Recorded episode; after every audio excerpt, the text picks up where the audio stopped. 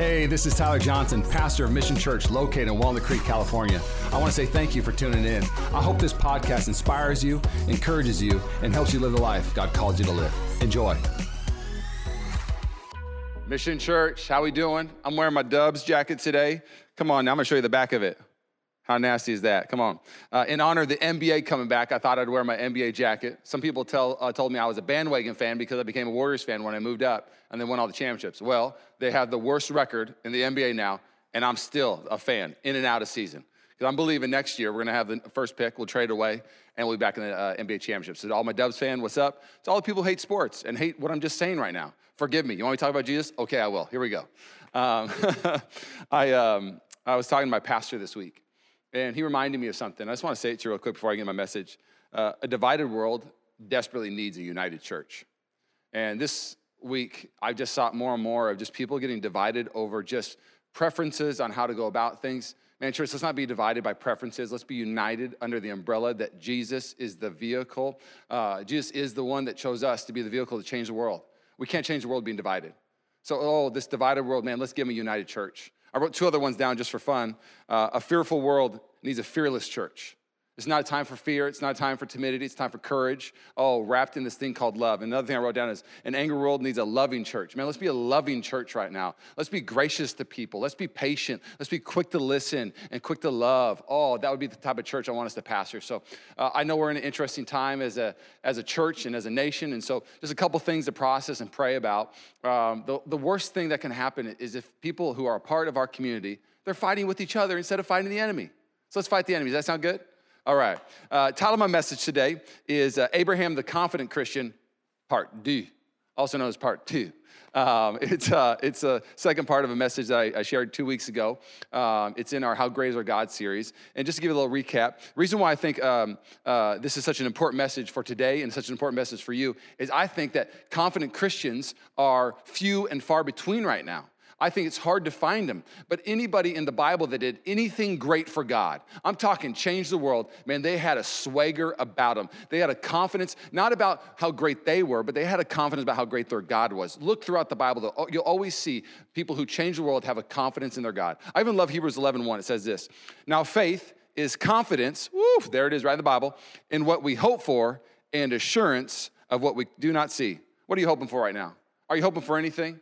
Oh man, I pray that at the end of this message, that your hope would be bigger, that your dreams would be bigger, that your belief that God could redeem something that you never thought he could redeem, that he can actually do it. I, I want to give you a recap real quick before we go in the message.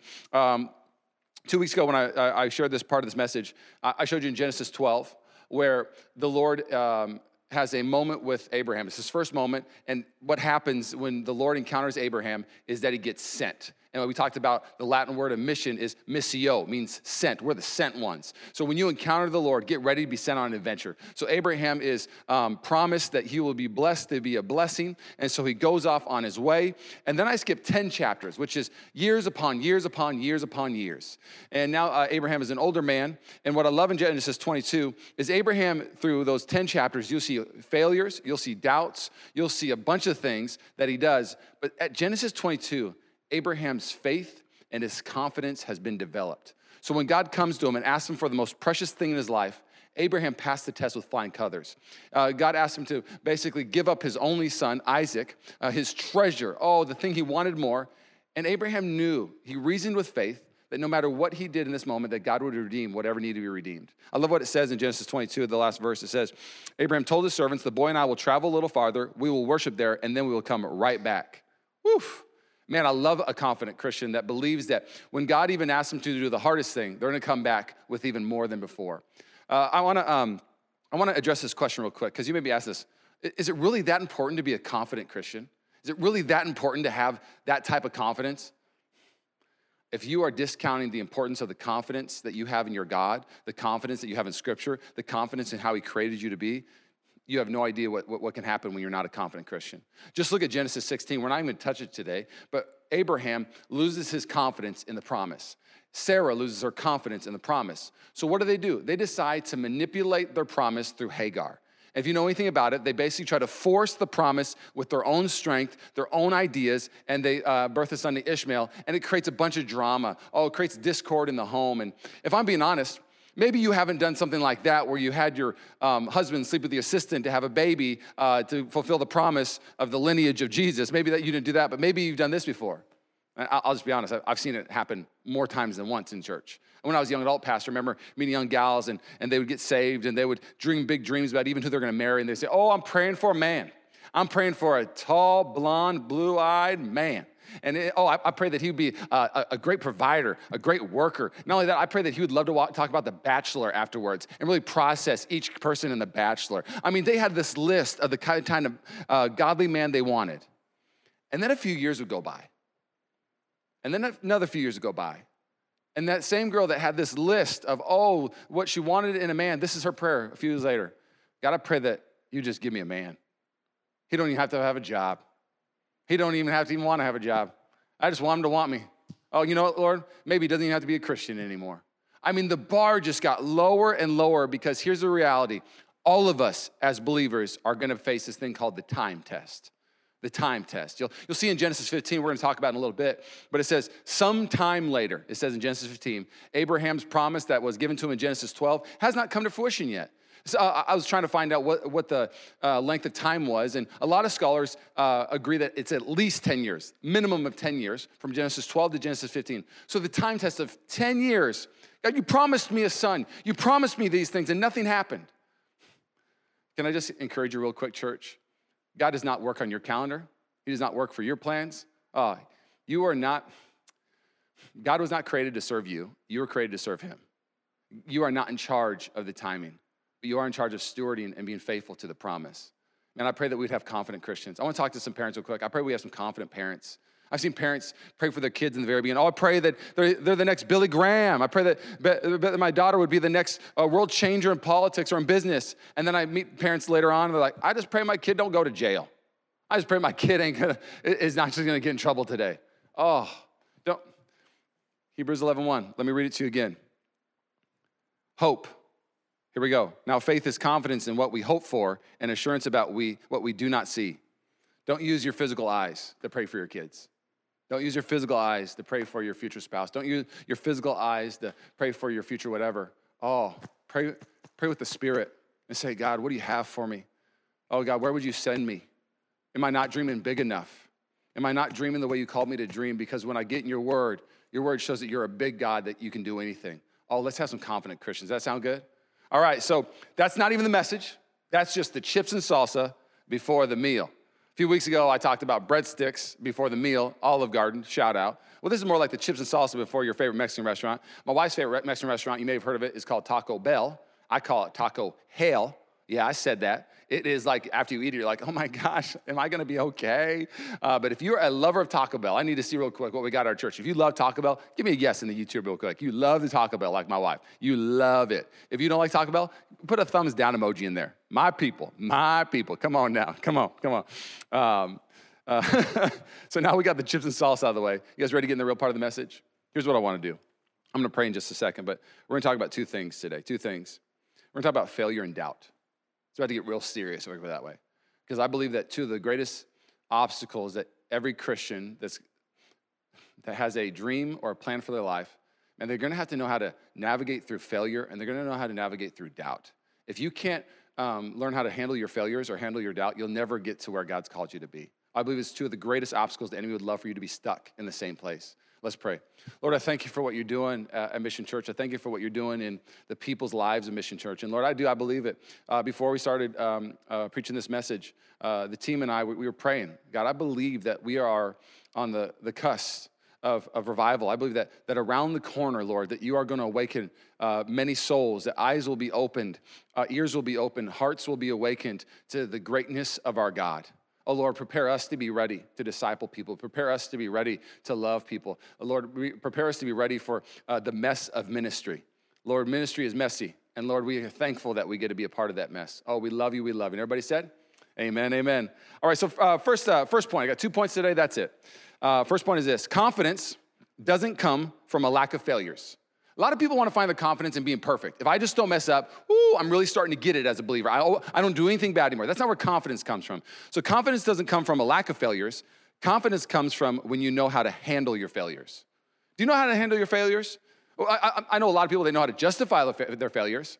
They know how to compare their failures. Woof. Well, my failure is bad, but not as bad as that person's. Another thing we know how to do is we know how to blame uh, others for our failures. Well, it's not my fault. If you would have known uh, my, my friend, or you'd have known my boss, you'd have known my parent, or my sister, or my brother, it's not my fault why I failed. Oh, it's uh, these people's fault. It's my spouse's fault. We know how to blame people for our failures. Uh, we, we look to a culture to celebrate our failures. Well, I feel like I've just failed, so maybe the culture tells me it's not that big a deal. Maybe I can actually have them celebrate my failures.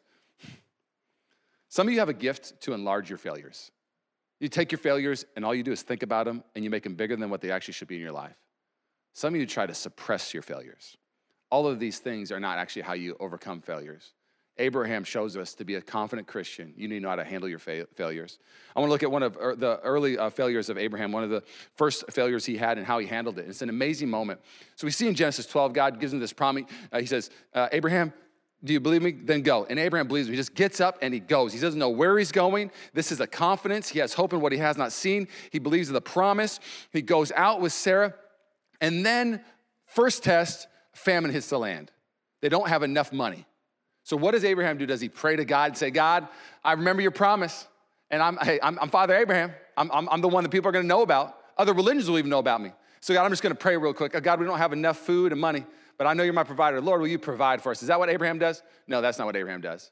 Abraham completely loses it with fear and takes his wife to Egypt. He takes it in his own hands and says, I'm gonna, I'm gonna fix this in my own hands. And then when he gets to Egypt, isn't it interesting when you start making bad decisions, they just start to compound one after another? Then once he makes this decision, he says, You know what, Sarah, I, you're, my, you're my wife, but you is too hot for to be my wife in Egypt. And if, if they want you, they'll kill me. And I don't wanna die today. So here's what we're gonna do I'm gonna tell him you're my sister. And so what happens is uh, Abraham never speaks up, literally gives his wife to Pharaoh for favor and to be able to live. Basically, if I'm being honest, he pimps out his wife to be able to gain other things. Oh, I don't know about you, but that's a failure of all failures. Then Pharaoh uh, finds out that it's, uh, Sarah's his wife, and he comes back and goes, What are you doing, Abraham? Have you ever had a non Christian correct you? Have you ever had a non Christian tell you, Man, you're supposed to be a Christian, and you're not even acting Christian? Well, Pharaoh is correcting Abraham, the first Christian, if you will, and saying, Man, don't you believe your God? What are you? That's your wife. Like, you realize you almost ruined it for all of us? Like, I was gonna get in trouble because of your mistakes, Christian. Go act Christian, man, because when you don't act Christian, it hurts everybody. Can I just tell you real quick? People in your circle are depending on you to act like Christ. People in your circle are depending on you to actually be the one with character, mercy, grace, and forgiveness. Because when we decide to be the ones that stopped actually acting the way God called us to act, it hurts a lot of people around us. And Pharaoh had to taste that for a second. And so Abraham and Sarah leave Egypt after this huge failure. What does Abraham do? Does he just suppress his failure and go, well, you know, everybody, anybody would do it? Does he compare his failure? Well, at least I, I, left, my, I left my country at least. I mean, I'm pretty good. Is that what he does? No, no.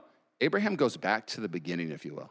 He goes back to the altar he built to God when God made him that promise. I want to read it to you in Genesis 13. Here's how Abraham, he's still Abram at this moment, but here's how Abraham handles his failure. Oh, may we learn from this moment. Abraham knew something we probably didn't know. He knew how great God is. Have you ever hung out with somebody and you talk to them and you just notice, man, that person's a gracious person. Man, that person, they, you can just tell they're a patient person.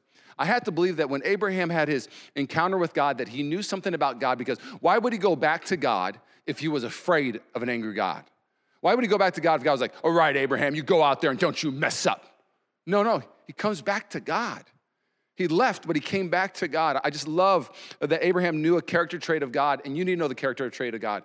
God is gracious, God is merciful. So Abraham had faith that God could redeem his failure. I want to show it to you in Genesis 13. Here's how he, here's how he, uh, he goes to God to redeem it. So Abram left Egypt and traveled north into Negev, along with his wife and Lot and all that they owned. Abram was very rich in livestock, silver, and gold from the Negev, they continued traveling by stages towards Bethel. And they pitched their tents between Bethel and Ai, where they had camped before where they had camped before. They went back to where they camped before.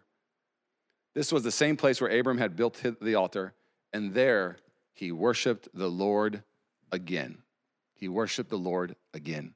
If you're at home, just say again.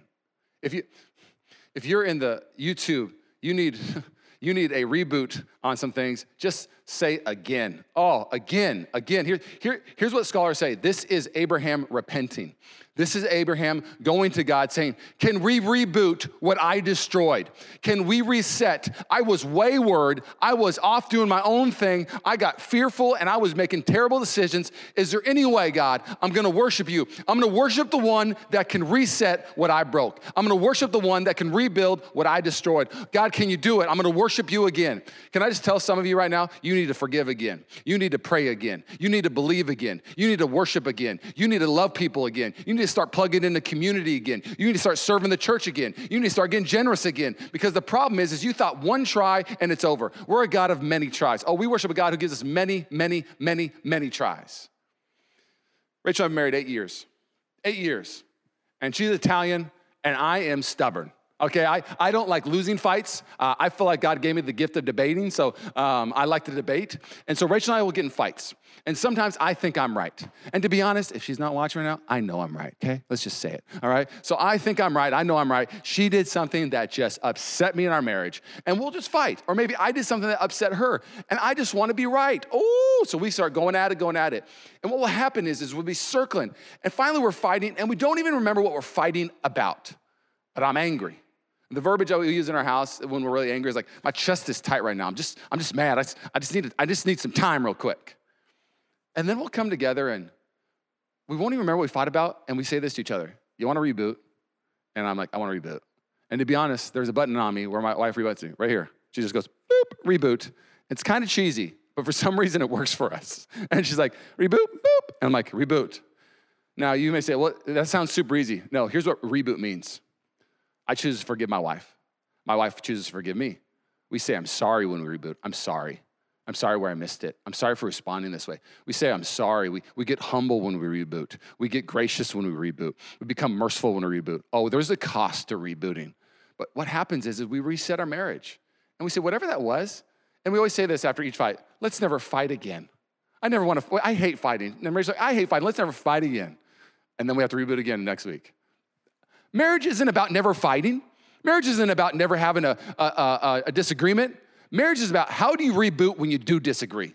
How do you reboot when you do have a difference? How do you get resettled back in the climate of love where you say, Oh, I love my spouse? Because it's not about the circumstance win, it's about the character win. And here's what Abraham knew God, we need a reboot. I, I blew it. Can you reboot it? And that's what repentance is. Repentance is rebooting the promises on your life. Repentance is rebooting your mind saying, I, I lost my way. I was fearful. I was manipulative. God, will you reboot and let me know that your mercies, like your word says, are new every morning? Oh, that when I wake up, you say, joy comes in the morning. Oh, reboot my mind to believe the promises again. Reboot my mind to believe that I can actually do what you called me to do, and you can do through me what you can only do through me.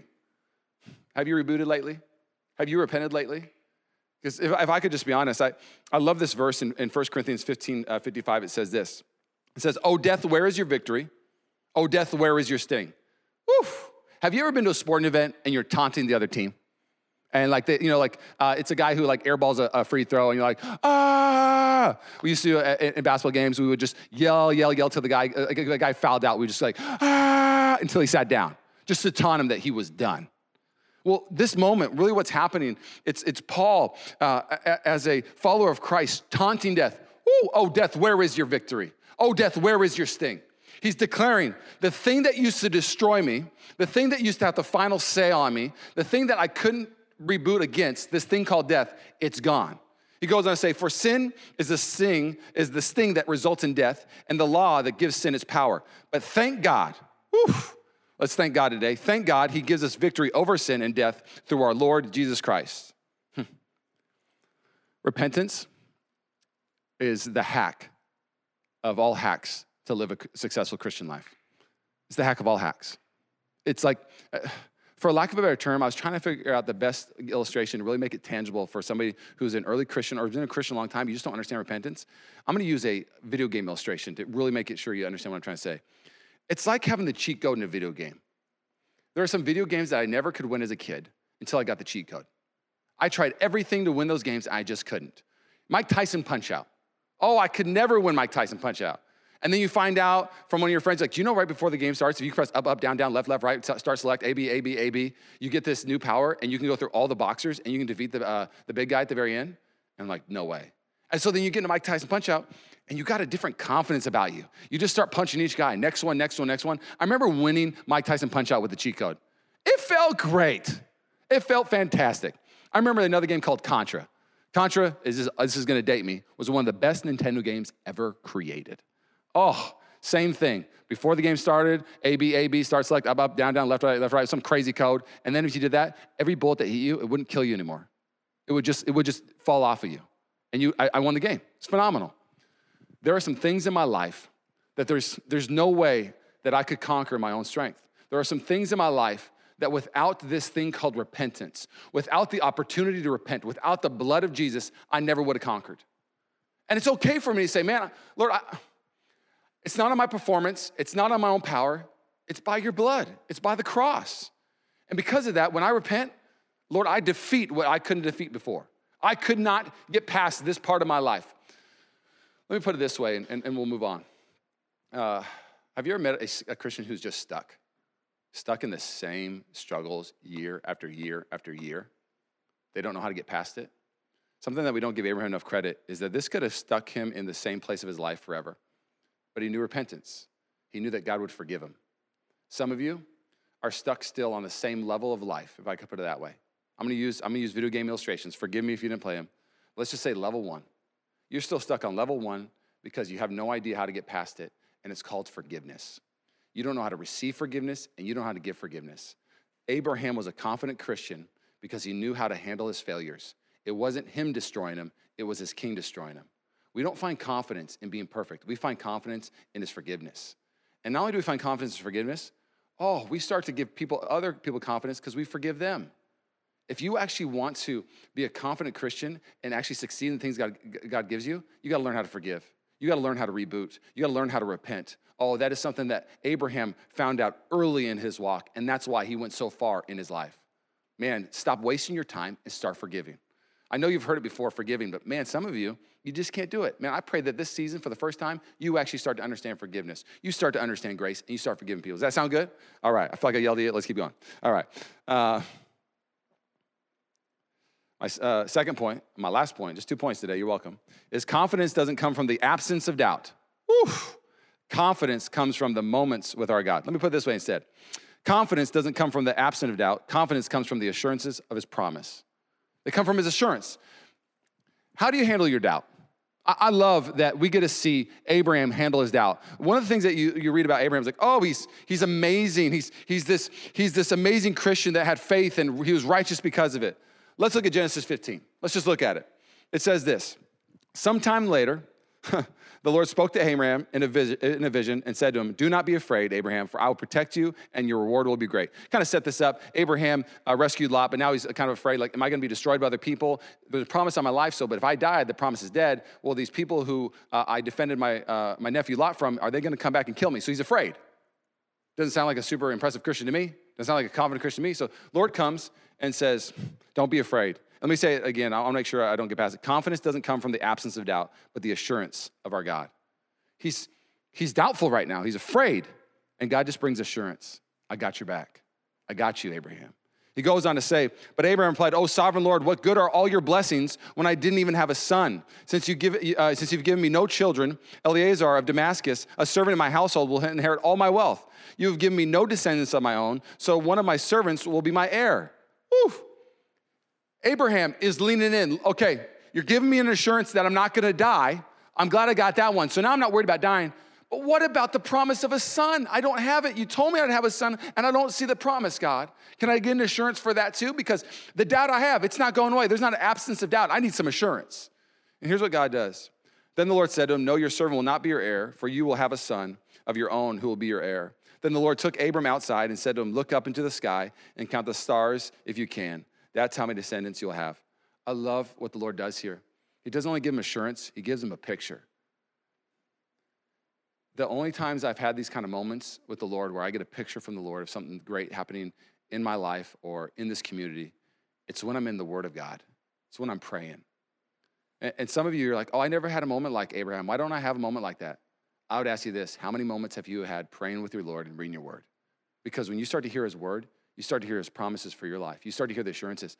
I have doubt all the time, doubt, about uh, how I'm, I'm, I'm, leading, doubt about what's going to happen in this next season. And I, I never have the absence of doubt in my life. I never have the absence of doubt. But then I get into his word, and I just see the assurance of his promises. Oh, I love that God gives us an assurance. And here's what it says And Abraham believed the Lord, and the Lord counted him as righteous because of his faith. Right there, you know, Abraham shows us that little faith can lead to big faith. This is Abraham's little faith moment. It's not even his big faith moment. Because here's what happens right after it says that he, uh, uh, he's righteous because of his faith, then the Lord told him, I, the Lord, who brought you out of uh, your, uh, of the Chaldeans to give you this land as your possession. But Abraham replied, Oh, sovereign Lord, how can I be sure that I will actually possess it? Stop. Do you see what's happening here in Genesis uh, 15? Oh, Lord, I'm gonna die. You're not gonna die. Thank you, Lord, but I don't have a son. What about my son? You're gonna have a son. I believe you, God. Thank you, God. Well, God, what about this, though? Because uh, you're in the Chaldeans. What about this? I mean, literally, it's like, I believe you, God, but I'm scared. I believe you, God, but I'm scared. This is Abraham going back and forth. We think of this Abraham as this amazing, faith filled man. This conversation, you see him doubt three times in a conversation with God. Does God run from the conversation of doubt? That's what I love about God, is you got to see how he handles our doubts. Does he shame Abraham's doubts? No, he brings assurance to his doubts. A lot of you think that God's going to bring shame to your doubts. He brings assurance to your doubts. Even look in the New, Testament when Jesus is, when Jesus has uh, conquered the grave. What does Thomas do? I need to see the holes in his hand. I, I'm doubting until I see the holes in his hands. So there is doubt in Thomas. You know, you know what Jesus does? Get Thomas out of here. He's a doubter. That's not what Jesus does. Jesus says, Here, put your hands in the holes. Here's assurance. And he, sh- he gives them the assurance. And then he goes on to say, Oh, blessed are those who don't even have to touch, though. Blessed are those who are just trust my promises. Jesus is not mad at your, uh, your doubt. He'll give you assurance for your doubt. But there has to be a moment in your life where you say, God, I don't need to put the holes in the hands every day. I believe your promises because I know the cross. I know that the grave's empty. Let me keep going here. He goes on to say, Then the Lord told him, Bring me a three year old heifer, a three year old female goat, a three year old ram, a turtle dove, and a young pigeon. So Abraham presented all the, uh, the, uh, these to him and killed them. Stop. If you don't know the context of culture in this, you read this, he's like, all right, I want you to go get me a three year old heifer, a three year old female goat, and a three year old ram, a turtle dove, and a young pigeon. He just tells Abraham to go do this. Abraham does not go, what do you want me to do with these? Abraham knows exactly what to do with these. All he, the instructions he gets from God is this go get me these animals. Abraham, in his culture, knows what God is doing. This just got real, if I could put it that way. This is the moment of all moments. The cross and the grave, the empty tomb, and the ascent, oof, all, all the New Testament stuff of Jesus, it's amazing. One of the most underrated moments in all of the Bible is Genesis 15 and the covenant. Let me, let me give you a, an illustration to make sure you understand what's happening. Our culture, we're a written culture. They were an oral culture, and also you could say a symbolic culture they would use symbolic ceremonies to um, show the commitment they were going to have. So, in our culture, to give you an example of what's happening at this moment, would be two. I'll give you two examples. One is uh, if I were, um, let's say I buy our, our house and I want to put a, uh, a pool in the backyard. All right, so I, I agree upon a, a price with this guy who's going to put a pool in our backyard. And so I just want a little lap pool, and we agree for, let's say, a, a crazy number. I'm gonna say 10 grand. I don't know how much a pool costs, maybe more, maybe less, I have no idea. Um, 10 grand for the pool. Guy puts the pool in, and then I get a bill for $37,000. And the guy's like, I'm gonna take a court if you don't pay it. And I tell my friends, the guy told me $10,000 and, and now there's 37 grand. And they're like, well, did you write it down? Did you sign papers? Did you make a contract up? No, but he just, he said it. And people are like, how foolish are you? This is, we're in a contract culture. You gotta make a contract when you're making those kind of commitments. Abraham had doubt until this moment. You'll see throughout the rest of his life that what happened here is it's not a contract culture, it's a covenant culture. And a covenant culture is way, way bigger than a contract. A covenant culture in, in, in Abraham's time was a life and death commitment. When somebody builds your pool and goes over price, it's not life or death. Well, if I charge you too much, you can kill me. That would be weird. We're in a contract culture. What a covenant culture was, was a king to different servants, especially in this culture, a servant would have to cut up a heifer, a ram, a turtle dove, all these different things, cut them up, put them on each side. Half, half of the rams on this side, the other half on this side. Half of the cows on this side, the other half of the cows on this side. Picture just literally slaughtered animals on each side. And the servant, very rarely would the king walk through also. The servant would walk through and say, I'm gonna be your servant. And if I fail as a servant to you, you may do the same thing to me as I did to this cow, the same thing I did to this ram. That's what the covenant, it was a symbolic gesture. If I fail in my end of the bargain, you can kill me. Woo! I, am glad I don't gotta do that to get a pool. I'm glad I, I don't have to do that to keep my car. I just sign a paper and I'm on my way. But during this time, Abraham knew. God said, okay, you still have, you still have doubts. I'm gonna give you the assurances of all assurances, Abraham. I'm gonna give you a covenant. Now, a kind king would walk through it also and say, if I am not a great king to you, then I'll also pay the price of death. So, what happens in this uh, verse, I want you to catch it, it's, it's, it's fascinating. It says, As the sun went down, Abraham fell into a deep sleep, and a terrifying darkness came down over him. Then the Lord said to Abraham, You can be sure that your descendants will be strangers in a foreign land, where they will be oppressed as slaves for 400 years, but I'll punish the nation that enslaves them, and in the end they will come away with great wealth. As for you, you will die in peace and be buried at a ripe old age. After four generations, your descendants will return here to this land, for the sins of the Amorites do not yet warrant their destruction. After the sun went down and darkness fell, Abraham saw a smoking fire pot and a flaming torch pass between the halves of the carcasses. Stop. I'm so thankful for my Logos, Logos, uh, Bible study software program because you start reading this stuff and you see this, you're like, what are you trying to say, Lord? And, and you find out that scholars connect this right here, the fire pot, the smoking fire pot. It's the same exact uh, Hebrew words that describe God on Mount Sinai. This is God in, in fire form, a billow of smoke, if you will. Abraham sees him, and God goes through the aisle of the dead animals and Abraham never goes through. It goes on to say right here, it says, so the Lord made a covenant with Abraham that day and said, I've given you uh, this land to your descendants all the way from the border of Egypt. Stop. This is the gospel message before Jesus was on the cross. What I love about the Bible is I don't have to read Matthew, Mark, Luke, and John to see the gospel. I can read Genesis 15 and see the gospel just as loud, maybe even louder sometimes. This is what God is signifying to Abraham. All right, Abraham, you have doubt that my promises aren't true. You have doubt that my promises are not going to come to fruition in your life. Here's what's going to happen we're going to have a wedding ceremony tonight. We're going to make a covenant. And I'm going to walk down the aisle. And I'm going to promise that if I don't hold up my end of my bargain as your God and your promises, I will be as an infinite God, I will come die a finite death. As a powerful God, I will die. Oh, I'll be torn apart for breaking the covenant. What a promise from our God. How great is our God to make this kind of promise to give Abraham this kind of assurance so Abraham can be a confident Christian and have faith. But then here's what else he does he never has Abraham walk through. What he's saying to Abraham is guess what, Abraham? Even if you fail, even if your descendants fail, even if your sons and daughters fail and leave me, they will not pay the price. I'll still pay the price of the covenant. I'm committed that no matter what happens, this will come to fruition, Abraham. I will pay the ultimate price. You will not pay the ultimate price. I will pay your price. I will pay my price. This is the cross. This is what Jesus did on the cross. Jesus was torn apart like the ram, like the cow, like the turtle dove. He was torn apart on the cross because you and I did not carry the end of the bargain that we promised. We broke the covenant, we broke the promise, and God redeemed it. Let me read you a, a thought I had. I believe that confident Christians have a different swagger about their life because they have moments with the Lord. Not just any kind of moment. Abraham walked out of that moment with a different swagger. Of course, he still had failures, but he just kept going.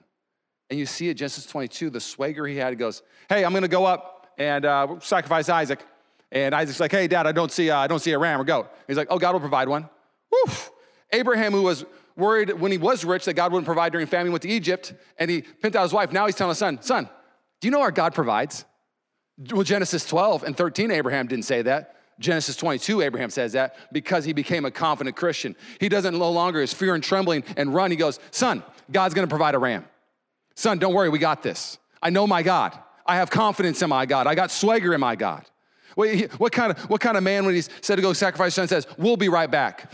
I've got confidence in my God. You weren't there, but I was there. I had a moment with my God where he showed me. He walked through the, the dead heifers and said, I'm so committed that I will die a death if I don't fulfill my promise to you about Isaac and the generations coming through him. You wanna know why church is so important on Sunday? Here was Abraham's one responsibility with the Lord prepare the moment. Prepare the moment, Abraham. Once you prepare it, I'll take it from there. On Sundays, we prepare the moment for us to come before God and say, God, I want to encounter you. Isn't it amazing when you go to church on, on a Sunday, you come in, you worship, you hear a message, and you walk out? What happens a lot of time on Sunday when you walk out from one of those services where you worshiped, you heard a message? Oh, you walk out confident. Oh, God, the promises are yes and amen. I believe you, God. Oh, you, you, you said it, it will happen. You feel that way on Sunday. You are confident on Sunday. And then Monday, Tuesday, Wednesday happen. It doesn't have to be 10 years from Genesis 12. Just sometime later, just like in Genesis 15, sometime later happens. And by Wednesday, you're like, all right, I'll just, I'll just date anybody. I'll just do whatever I got. I, I had my moment on Sunday, but, but the last three days, I just, I have no confidence. Until you understand the importance of moments with your God, you'll never have confidence in your God. Until you understand to have daily moments with your God, you'll never have daily confidence with your God. The Sunday moment that is so powerful at church cannot sustain you for the rest of your life. What Abraham understood and what you need to understand today is it will never be the absence of doubt while you're confident. It will all be the assurance of the promises of your God. I'm reading my word right now. I'm in Jeremiah, I'm in Malachi, I'm in uh, the Gospel of John right now. And I've just been having the hardest time, Lord. We just just to tell you, church, real quick, we have no home right now. I have no idea where we're going to meet. I have no idea. I have no idea where we're going to uh, be able to have church. And so I'll, I'll have these moments where I'm like, God, we got 800 people on a Sunday. We're coming. Where are we going to put them?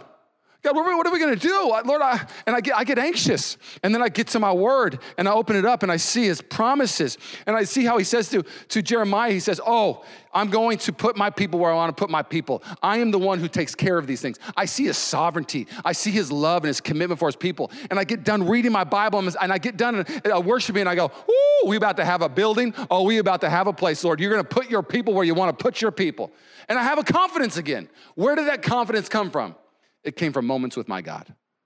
Guess what happens? The next morning I wake up, I'm not as stressed out about it.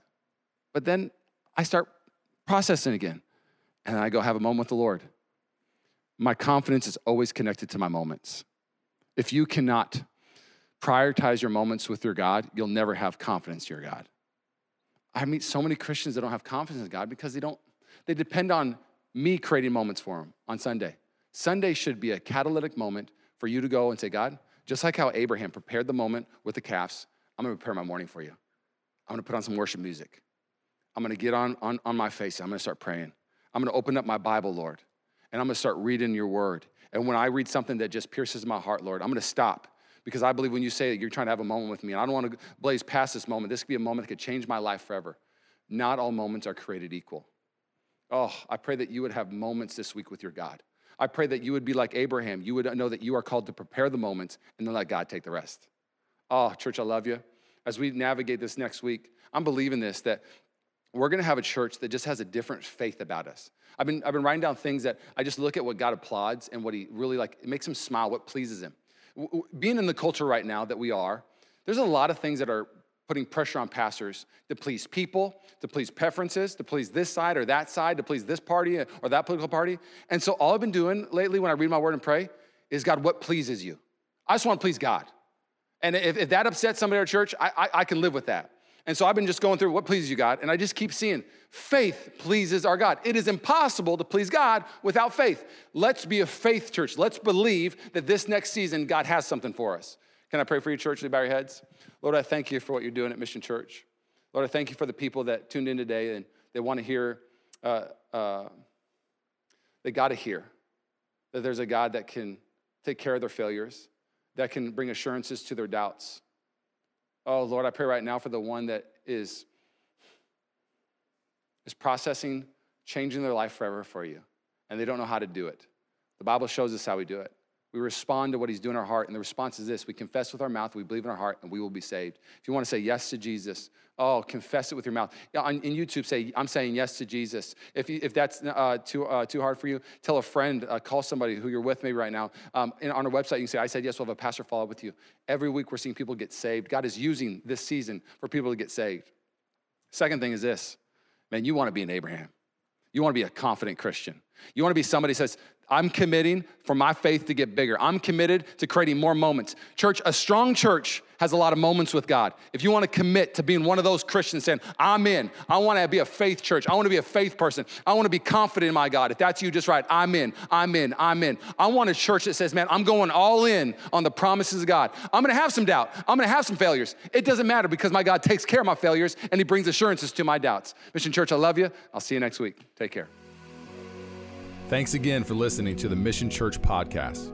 If you enjoyed it, make sure you subscribe so you can keep up on our weekly sermons. If you're in the Bay Area, we invite you to come join us on Sundays. You can find all the details on our website at missionchurchca.com. Again, thanks so much for listening, and we hope to see you soon.